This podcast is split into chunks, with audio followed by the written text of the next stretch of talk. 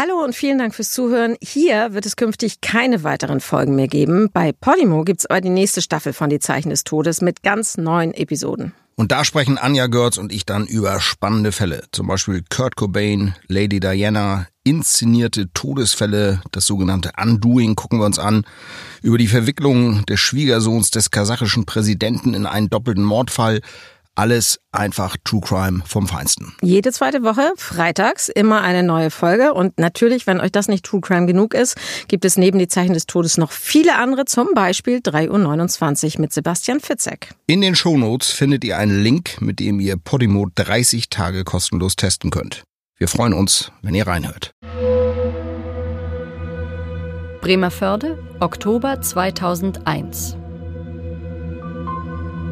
Es ist ein grausiger Fund, den ein Briefträger an diesem Morgen am Fuße eines kleinen Abhangs macht. Ein Toter. Aber nicht irgendein Toter. Der Anblick des Leichnams ist so schrecklich, dass sich der Briefträger in psychologische Behandlung begeben und für geraume Zeit nicht mehr arbeiten wird. Der Verstorbene sieht aus, als käme er direkt aus der Hölle. Blutüberströmt, die Lederjacke hängt in Fetzen vom Körper seine Jeans fast völlig zerrissen, Brandspuren an Haut und Kleidung. An Gesicht, Körper, Knien und Fußspitzen fehlen ganze Hautfetzen, sodass die blanken Knochen hervortreten. Auf den ersten Blick könnte man denken, jemand hätte diesen Mann, denn um einen Mann handelt es sich, das ist noch zu erkennen, mit einer Kreissäge oder einem gigantischen Hobel bearbeitet und gleichzeitig in Brand gesetzt. Schuhe und Strümpfe fehlen, die Füße sind nur noch schmutzbedeckte Klumpen aus blutigem Fleisch, aus denen die schwarzen Knochenfragmente der Zehen ragen.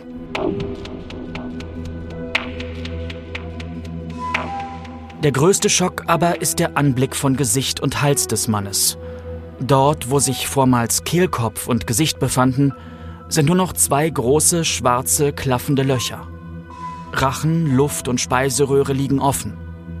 Unterhalb des rechten Jochbeins sind Haut und Wangengewebe nicht mehr vorhanden. Unter- und Oberkiefer stehen hervor. Schutzpolizei und Kripo erreichen kurze Zeit später den Leichenfundort. Aufgrund der unfassbar brutalen Verletzungen ist allen klar, dass es sich um einen unnatürlichen Tod handelt. Auch wenn sich zunächst keiner eine Vorstellung davon machen kann, wie dieser Mann gestorben ist, steht außer Zweifel, dies ist ein Fall für die Rechtsmedizin den Gerichtsmediziner Michael Zokos.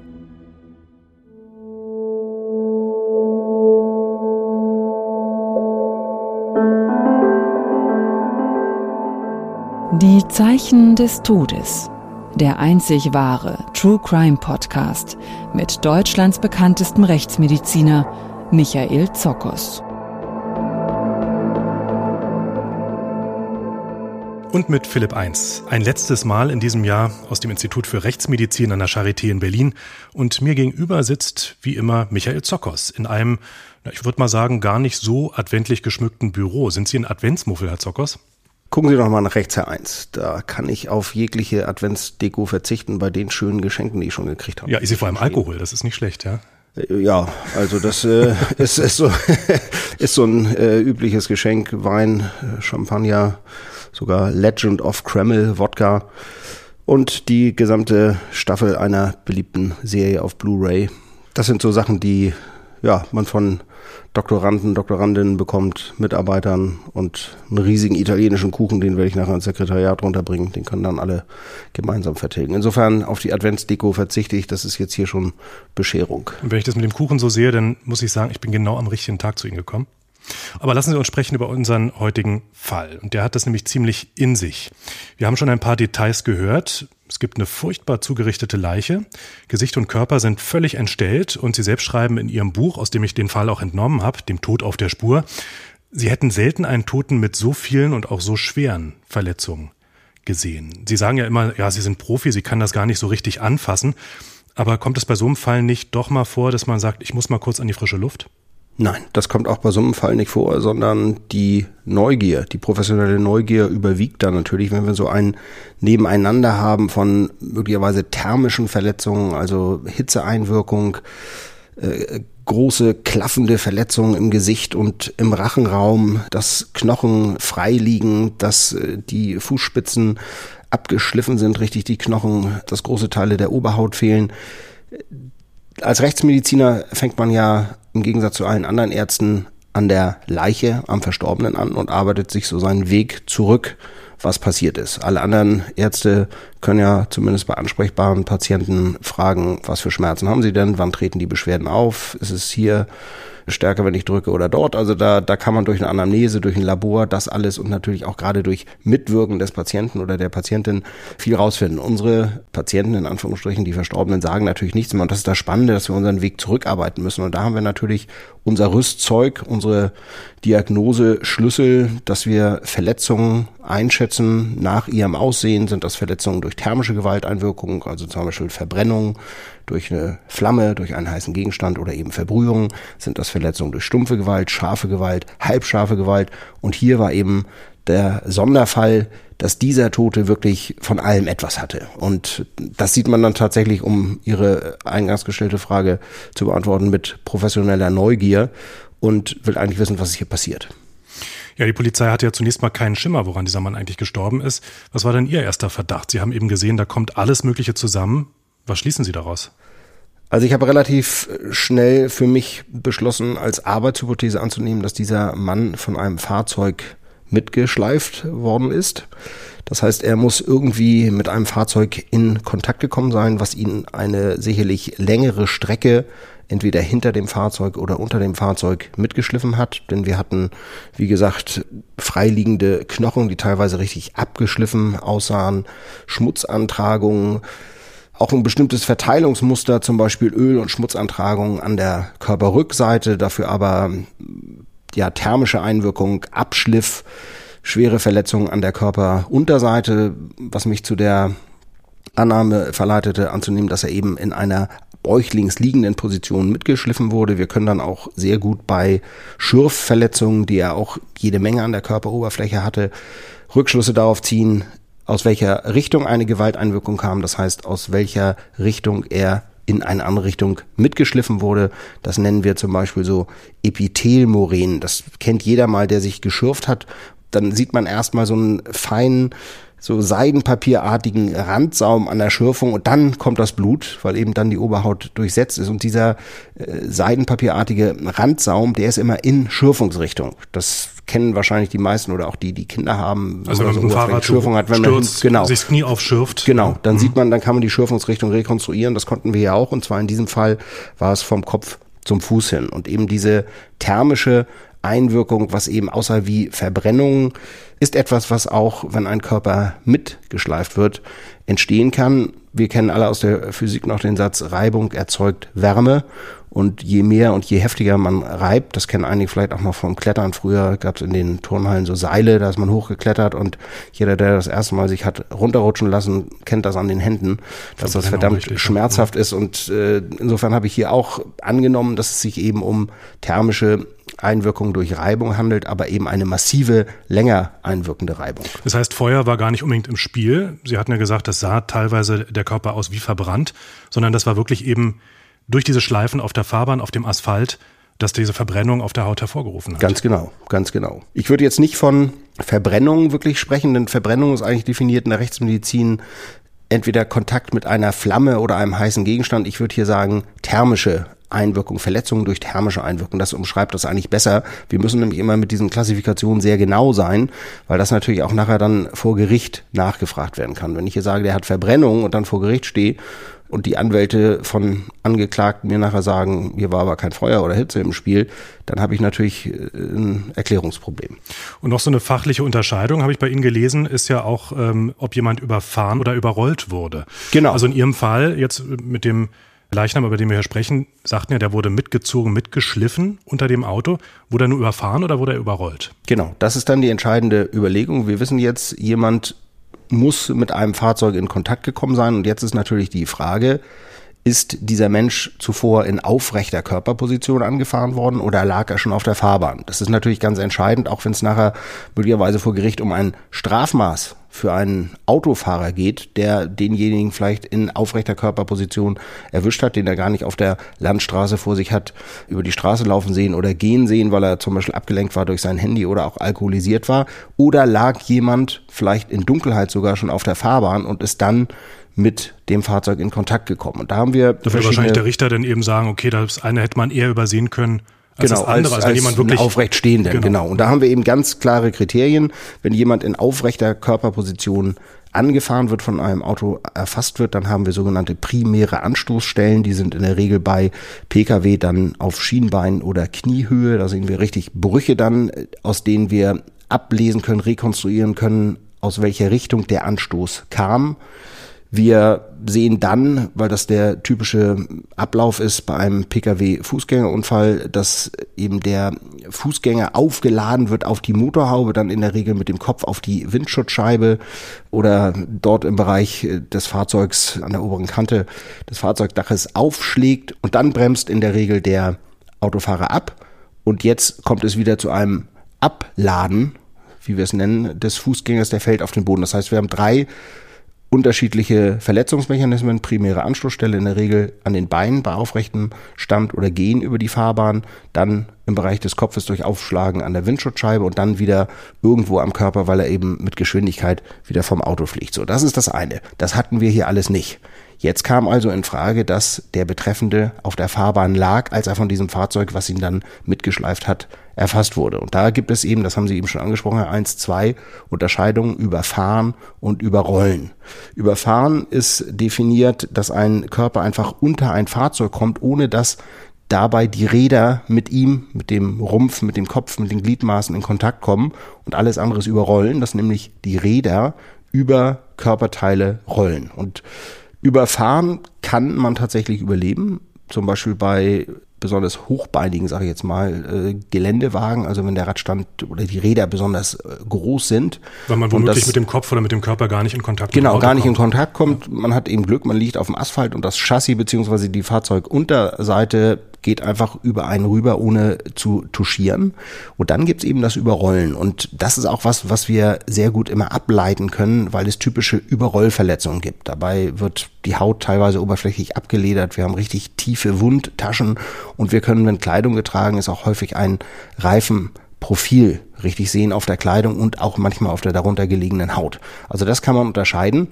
Das ist natürlich auch wichtig, denn wenn jemand überrollt wurde, dann muss der Fahrer etwas davon mitbekommen haben, dass er jemanden ja, überrollt hat, dass da eben ein Huppel war und muss anhalten und gucken. Beim Überfahren, gerade bei dem Beispiel, was ich sagte, bei besonders äh, hohen Geländewagen mit besonders großen Rädern, da muss man das zwangsläufig gar nicht mitkriegen. Aber das sind eben alles so feine Details, die nachher auch in einer Gerichtsverhandlung gerade bei Fußgänger-Pkw-Unfällen eine Rolle spielen.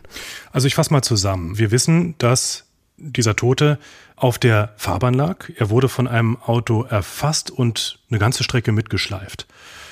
Die Ermittler haben mittlerweile auch ähm, ihre Arbeit gemacht. Sie fanden Ausweisdokumente bei dem Leichnam und sie haben dort in diesem Ausweis einen möglichen Namen gefunden. Er hieß offenbar Bertram Nölle, der Tote.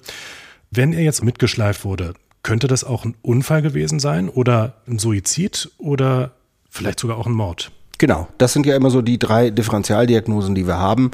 Egal, ob das jetzt ein Sturz aus der Höhe ist, ob das jemand ist, der mit einem Pkw in Kontakt kommt. Ist das ein Unfall? Ist das ein Suizid? Oder ist es ein Tötungsdelikt? Jemand kann zum Beispiel aus dem Fenster gestoßen werden, der kann freiwillig rausspringen oder er kann sich eben auch zum Beispiel leicht alkoholisiert zu weit von überbeugen und runterfallen. Genauso ist es natürlich auch beim Pkw. Jemand kann bewusst sich vor ein Fahrzeug werfen, vor einen Pkw, das ist aber sehr ungewöhnlich. Das gibt es bei Schienenfahrzeugen, aber da ist mir jetzt kein Fall bekannt, wo sich jemand bewusst vor ein Fahrzeug geworfen hat, als Fußgänger oder als, als äh, jemand, der am Straßenrand steht. Dann kommt natürlich in Frage, dass jemand bewusst absichtlich umgefahren wurde. Das kennen wir immer aus Actionfilmen, aus Hollywoodfilmen. Das sehen wir relativ selten.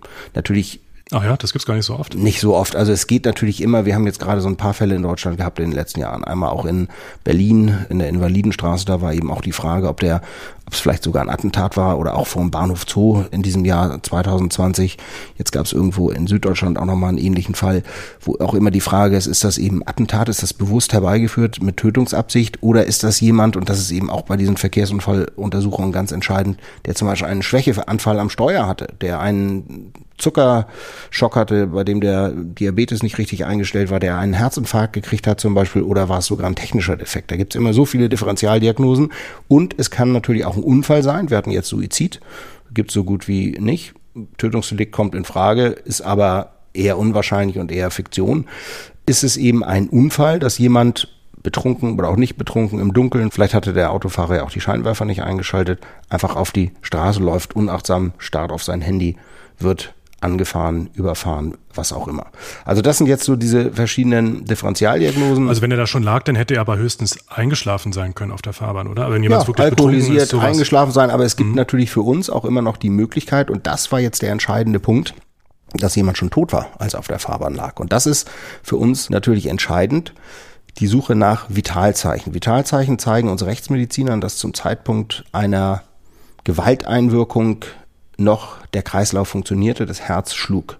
Beispiel stumpfe Gewalteinwirkung. Jetzt hier beim Verkehrsunfall. Wenn jemand angefahren wird, dann gibt es Hämatome, dann gibt es Unterblutung im Bereich der primären Anstoßstelle, im Bereich dort, wo jemand überrollt wurde.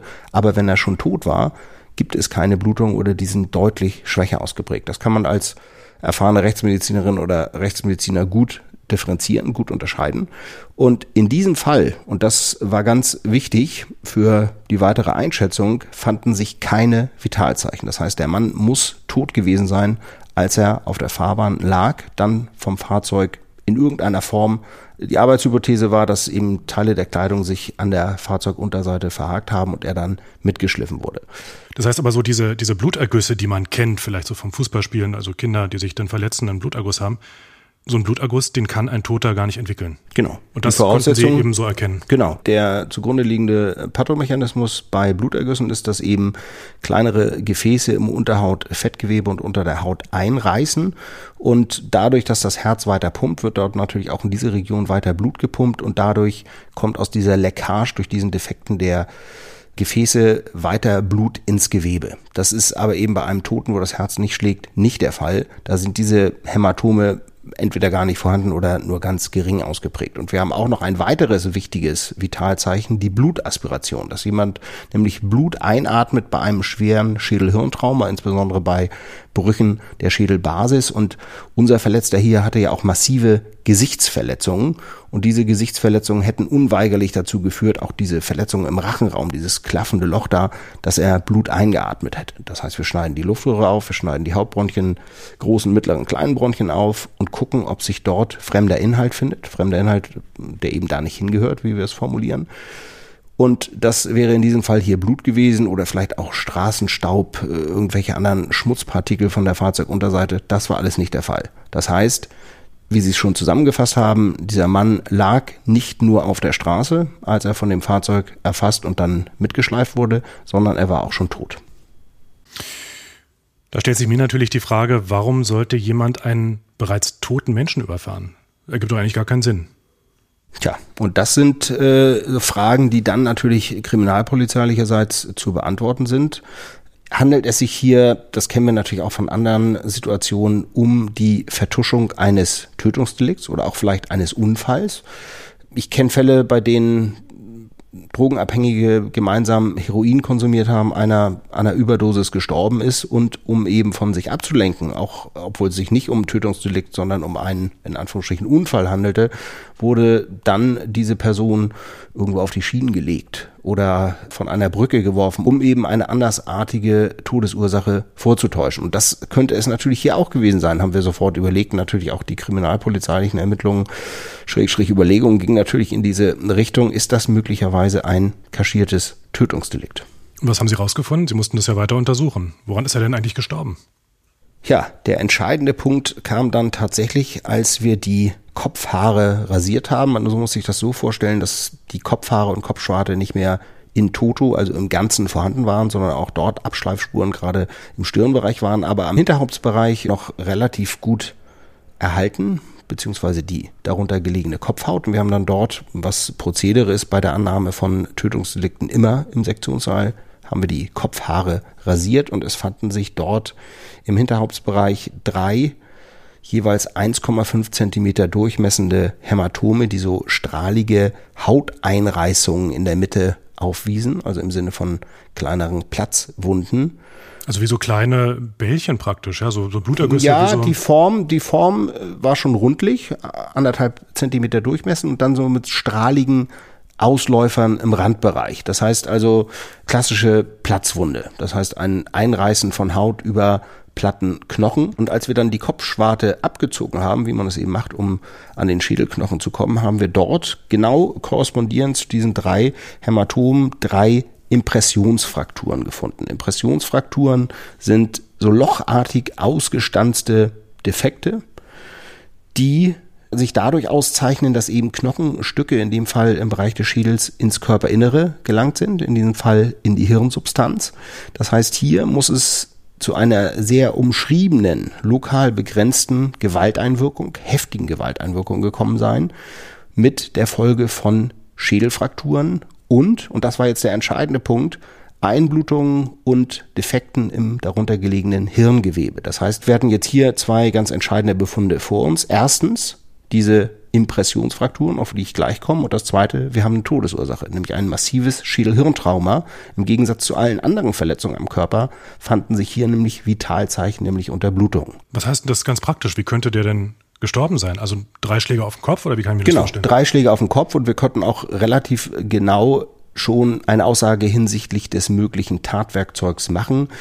Die Morphologie, also das Aussehen dieser Hämatome und auch diese strahligen Einreißungen sprachen für einen Totschläger.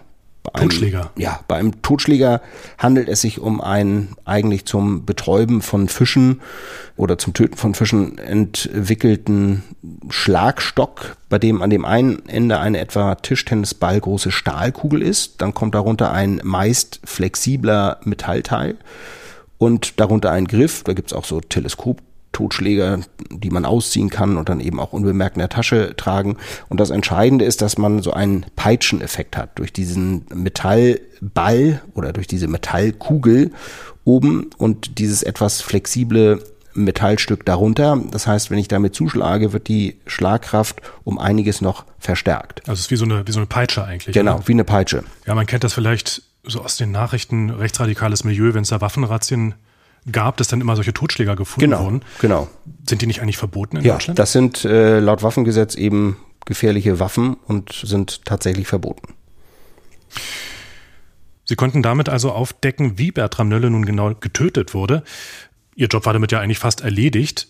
Wer aber hinter diesem grausamen Mord steckt und äh, wer dafür verantwortlich ist, das mussten nun die Ermittler der Polizei aufklären. Wir können uns ja mal den Zwischenstand anhören.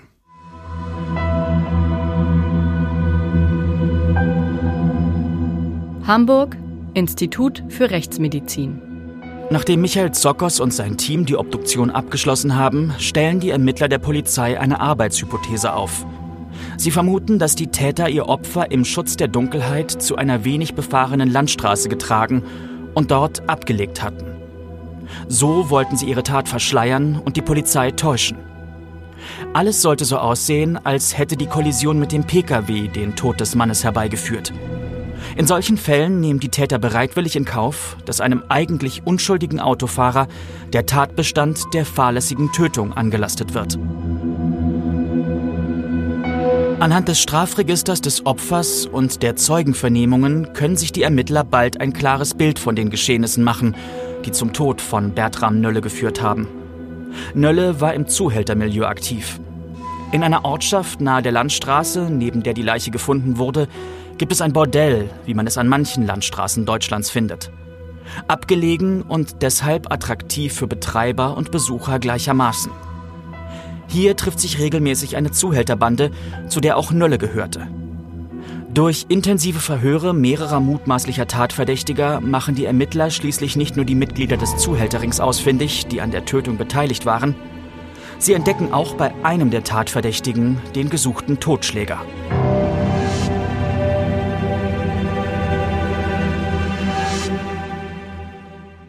Ja, Herr Zockos, die Spuren, die führen ins Zuhältermilieu, die Tatwaffe ist aber auch gefunden. Wie konnten die Ermittler und Sie letztendlich den Tathergang rekonstruieren? Also einmal wurde ja dieser Totschläger bei einem der Tatverdächtigen gefunden und dieser Totschläger konnte eben auch tatsächlich über kriminaltechnische Untersuchungen als Tatwaffe identifiziert werden. Das heißt, dass also sich DNA von Bertram Nölle am Totschläger fand. Und dann hat einer der drei gesungen. Der hat sich natürlich ein minderes Strafmaß in der späteren Gerichtsverhandlung, weil sich die Schlinge langsam zuzog, davon versprochen. Und gab es so einen Deal mit den Polizisten wahrscheinlich, ne? Genau, da gab es einen Deal oder mit der Staatsanwaltschaft. Äh, der hat dann vollumfänglich gestanden, hat natürlich jegliche Tatbeteiligung selbst abgestritten. Er war zwar dabei, aber hat dann eben berichtet, dass diese drei, die jetzt in den Fokus der Ermittlungen geraten waren, mit Bertram Nölle zu einem einsamen Parkplatz gefahren sind, um dort mit ihm, wie sie sagten, zu reden.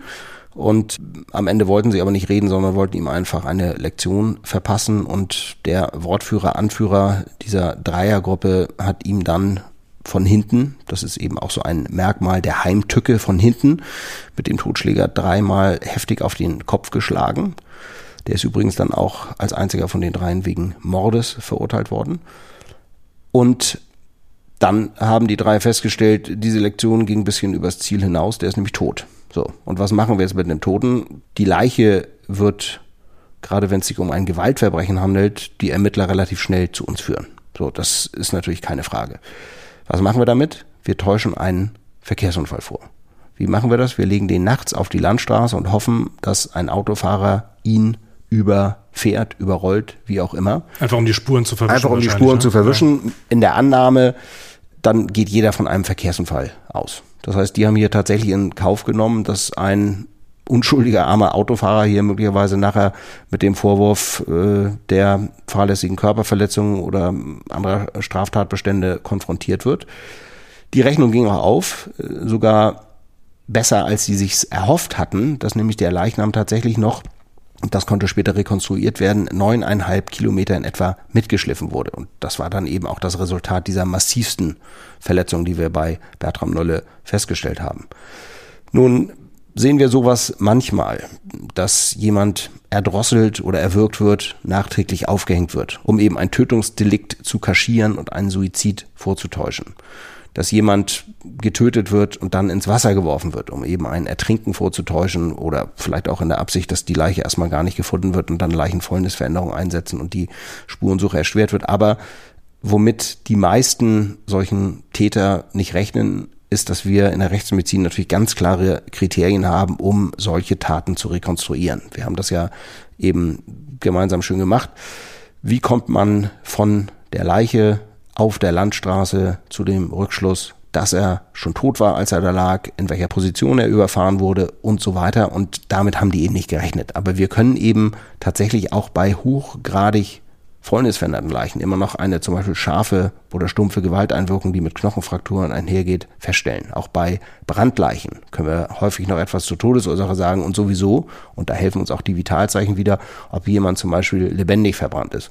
Und das ist eben tatsächlich nicht wissen in der allgemeinen Bevölkerung oder gerade bei der speziellen Klientel, die solche Straftaten begeht, dass wir eben, wenn wir eine Leiche haben, eigentlich fast immer in der Rechtsmedizin aufklären können, was ist passiert und eben die Rekonstruktion durchführen können, dass die Polizei dann entsprechende Ermittlungsansätze hat. Das heißt, sie hinters Licht zu führen, das ist dann nicht ganz so einfach. Bleibt jetzt aber doch eine Frage, die sich mir stellt bei dem Fall. Also, die haben den Leichnam auf die Straße gelegt, ein Auto ist vorbeigekommen, hat den Leichnam erfasst, mitgeschleift, aber das über mehrere Kilometer.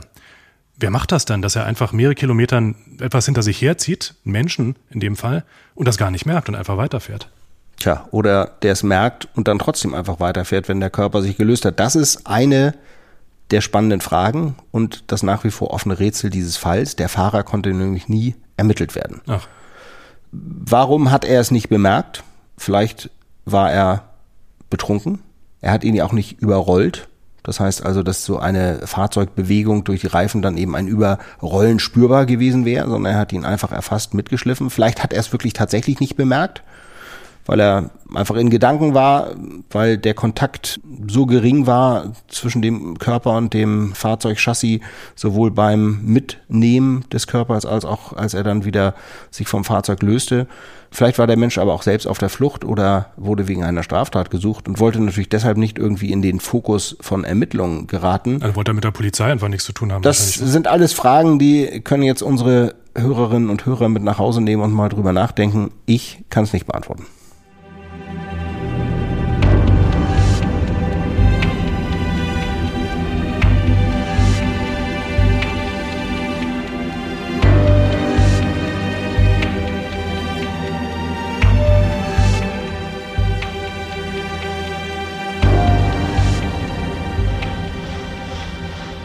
Ja, und mit diesem doch ziemlich schaurigen Fall, da verabschieden wir uns jetzt in die Weihnachtsferien. Wer aber in der Pause, jetzt bis es mit unserem Podcast weitergeht, noch mehr wissen möchte über Michael Zockers und seine Fälle, der kann ihm jetzt auch auf Instagram folgen. Er hat jetzt nämlich einen eigenen Instagram-Kanal. Herr Zockers, erzählen Sie doch mal, was man da genau alles von ihm bekommt. Ja, also unter Dr. Zockers gibt es immer mal wieder Einblick in die Rechtsmedizin. Ich bin jetzt gerade dabei, Sammlungsstücke aus der Berliner Rechtsmedizin zu präsentieren auf dem Instagram-Kanal. Scharfe Gewalt, stumpfe Gewalt, Bilder, die man zeigen kann, also nicht völlig verstörend sind. Das sind eben auch museale Sammlungsstücke, wie sie auch zum Beispiel bei unseren Ausstellungen im Medizinhistorischen Museum, dem Tatort auf der Spur oder auch Hieb und Stich, da haben wir mal hier aus der Rechtsmedizin Ausstellung gemacht, gezeigt worden. Also das sind Sachen, die man zeigen kann und anhand dieser Fälle erzähle ich kleine Anekdoten aus der Rechtsmedizin, was für die Rekonstruktion wichtig ist, was möglicherweise entscheidend ist, was man eben an den Präparaten sieht. Ich habe mich jahrelang gesträubt, irgendwie in den sozialen Medien aktiv zu sein, aber das macht tatsächlich Spaß auf Instagram. Und ja, ich würde mich natürlich über jede neue Abonnentin und Abonnenten auf Dr. Zockers auf Instagram freuen. Ist doch genau das Richtige für die Weihnachtsferien. Mir bleibt eigentlich nur zu sagen, frohe Festtage auch euch an den Geräten und bleibt vor allem gesund. Herzlichen Dank auch an Sie, Herr Zockers, dass Sie jetzt auch die letzten Monate wieder dabei waren. Ich sage Tschüss und bis bald. Mein Name ist Philipp Eins.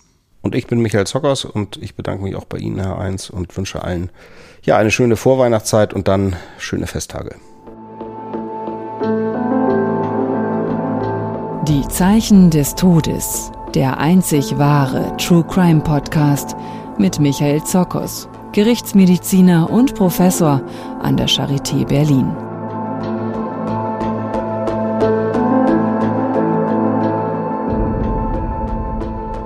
Weitere Infos zum Podcast gibt es unter www.zockers.de. Moderation, Skript und Produktion Philipp 1. Sprecher Anne Abendroth, Marian Funk. Redaktion Bettina Hallstrick im Auftrag von Drömer Knauer. Michael Zockers ist auch Autor zahlreicher True Crime Thriller. Mit Zerrissen ist jetzt der vierte Teil der Reihe rund um den Rechtsmediziner Fred Abel erschienen. Eine Story, die auf echten Fällen aus dem Sektionssaal von Michael Zockers basiert.